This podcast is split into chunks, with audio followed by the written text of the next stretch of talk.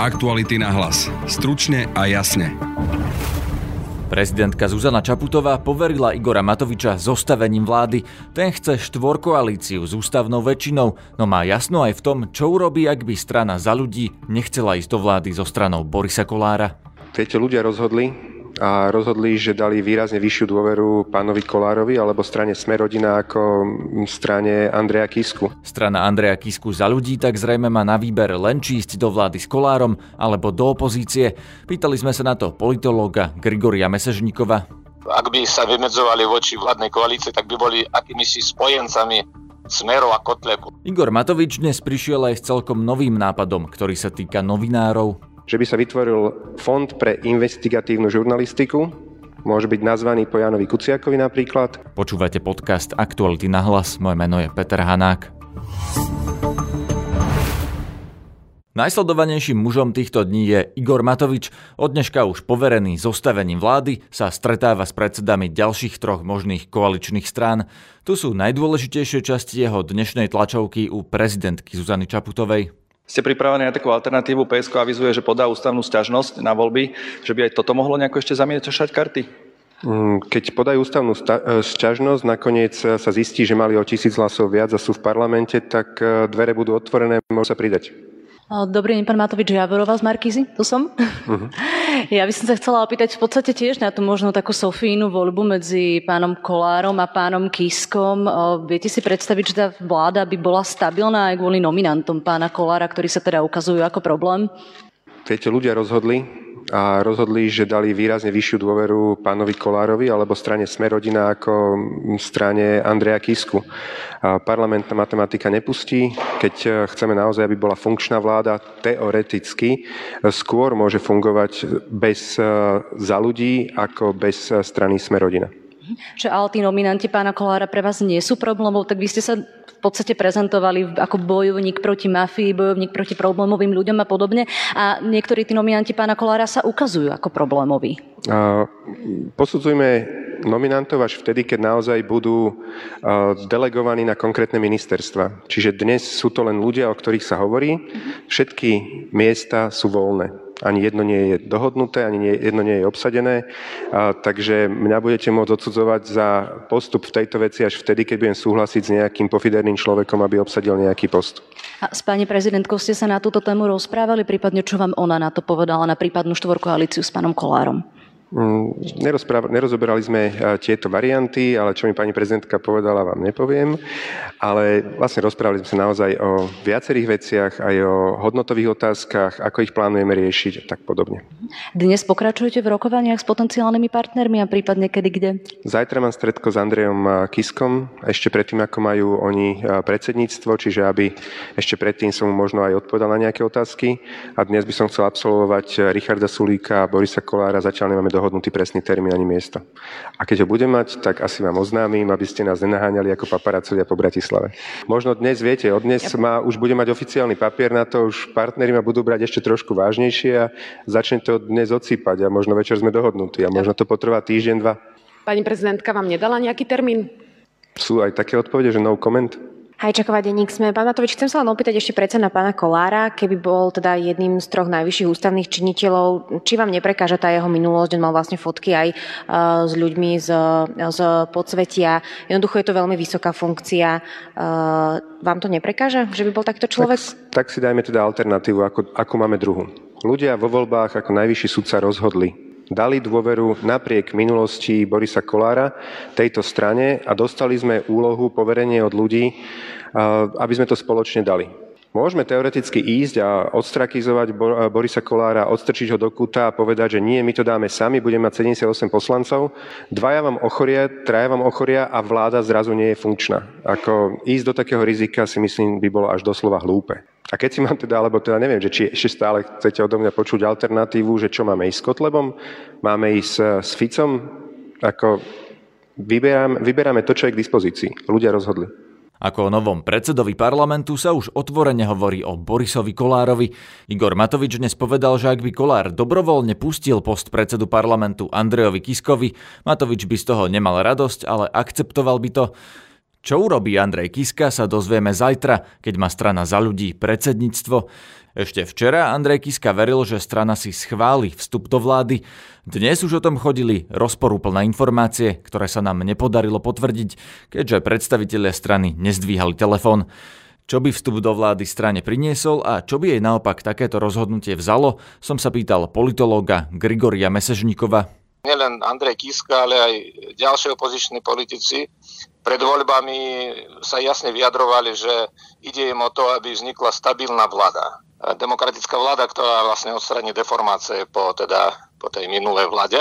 No tak tie, tie e, voľby nedopadli tak, ako si predstavovali. Vstupom do koalície e, v podobe, povedal by som, že takého menšieho koaličného partnera, keďže strana za ľudí naozaj jej zisk bol nečakane malý.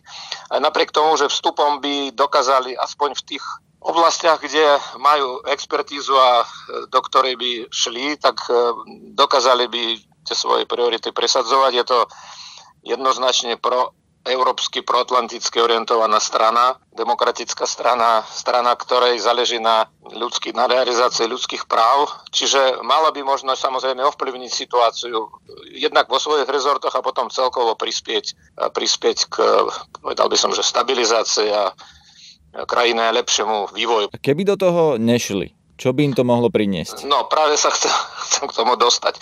No teraz uh, ešte uh, čo by bolo problematické za účasti, lebo ešte k tomu sme sa nedostali. No tak e, ako tá koalícia zrejme nie je úplne, teda je zloženie nie je úplne podľa predstav e, strany za ľudí, teda nie je to ideálna predstava podľa všetkého, tak ako sa vyjadruje pán Kiska. Je tam ako problematický bod strana alebo hnutie sme rodina, tak e, povedal by som, že problematické dopady takejto účasti by mohla byť istá reputačná stráta v prípade, ak by napríklad Smerodina s podporou časti vyťazného hnutia Oľano by presadzovala také riešenia, ktoré by boli pre stranu za ľudí neakceptovateľné alebo ťažké. E, no a samozrejme už potom ťažšie sa vystupuje z niečoho, v čom už máte nejaké záväzky.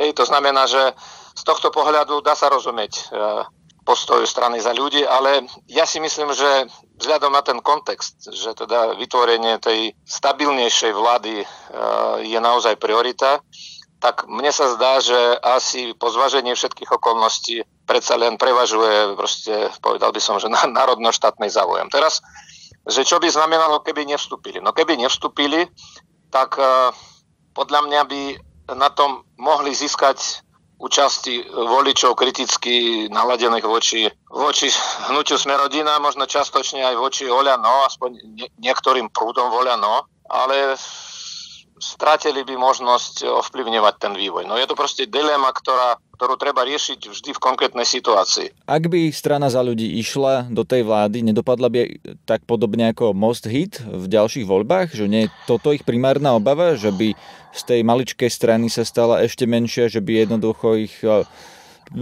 že by ich jednoducho nejakým spôsobom vytlačili tí koaliční partnery alebo zobrali im voličov?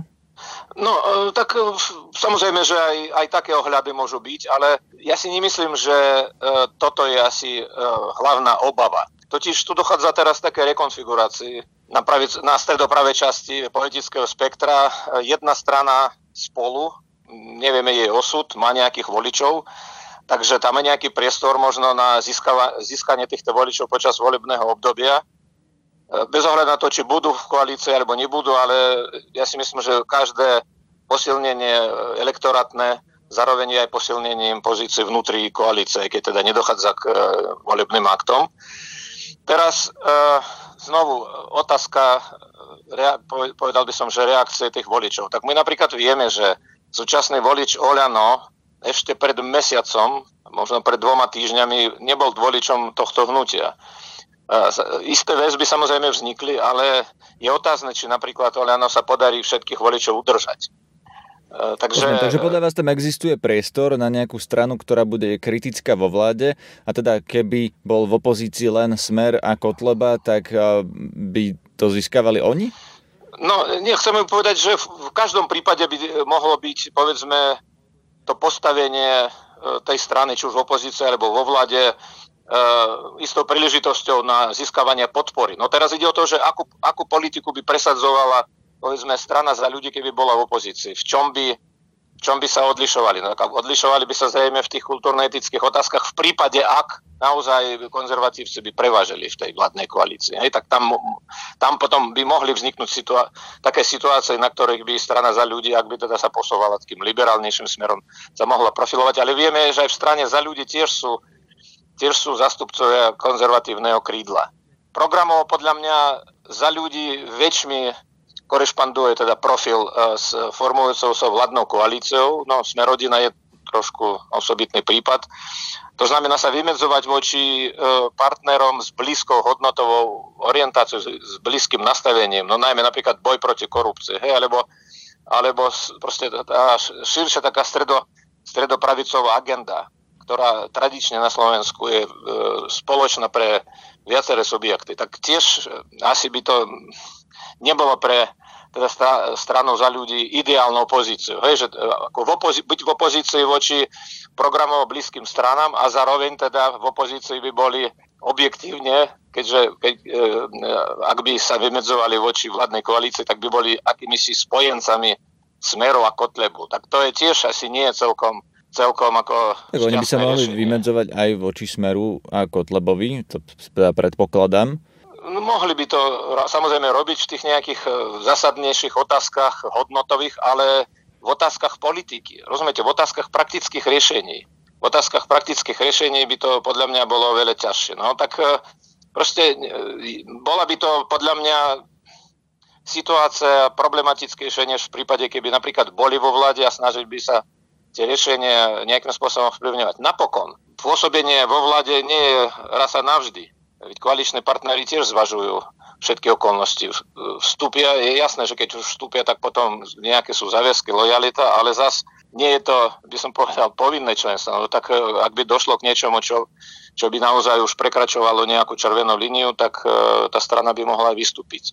V dnešnom rannom podcaste Ráno na hlas sme uverejnili obsiahly rozhovor s Igorom Matovičom, kde odpovedá na širokú škálu otázok od rozdelenia ministerstiev cez etické otázky až po zahraničnú politiku a vzťah s Ruskom.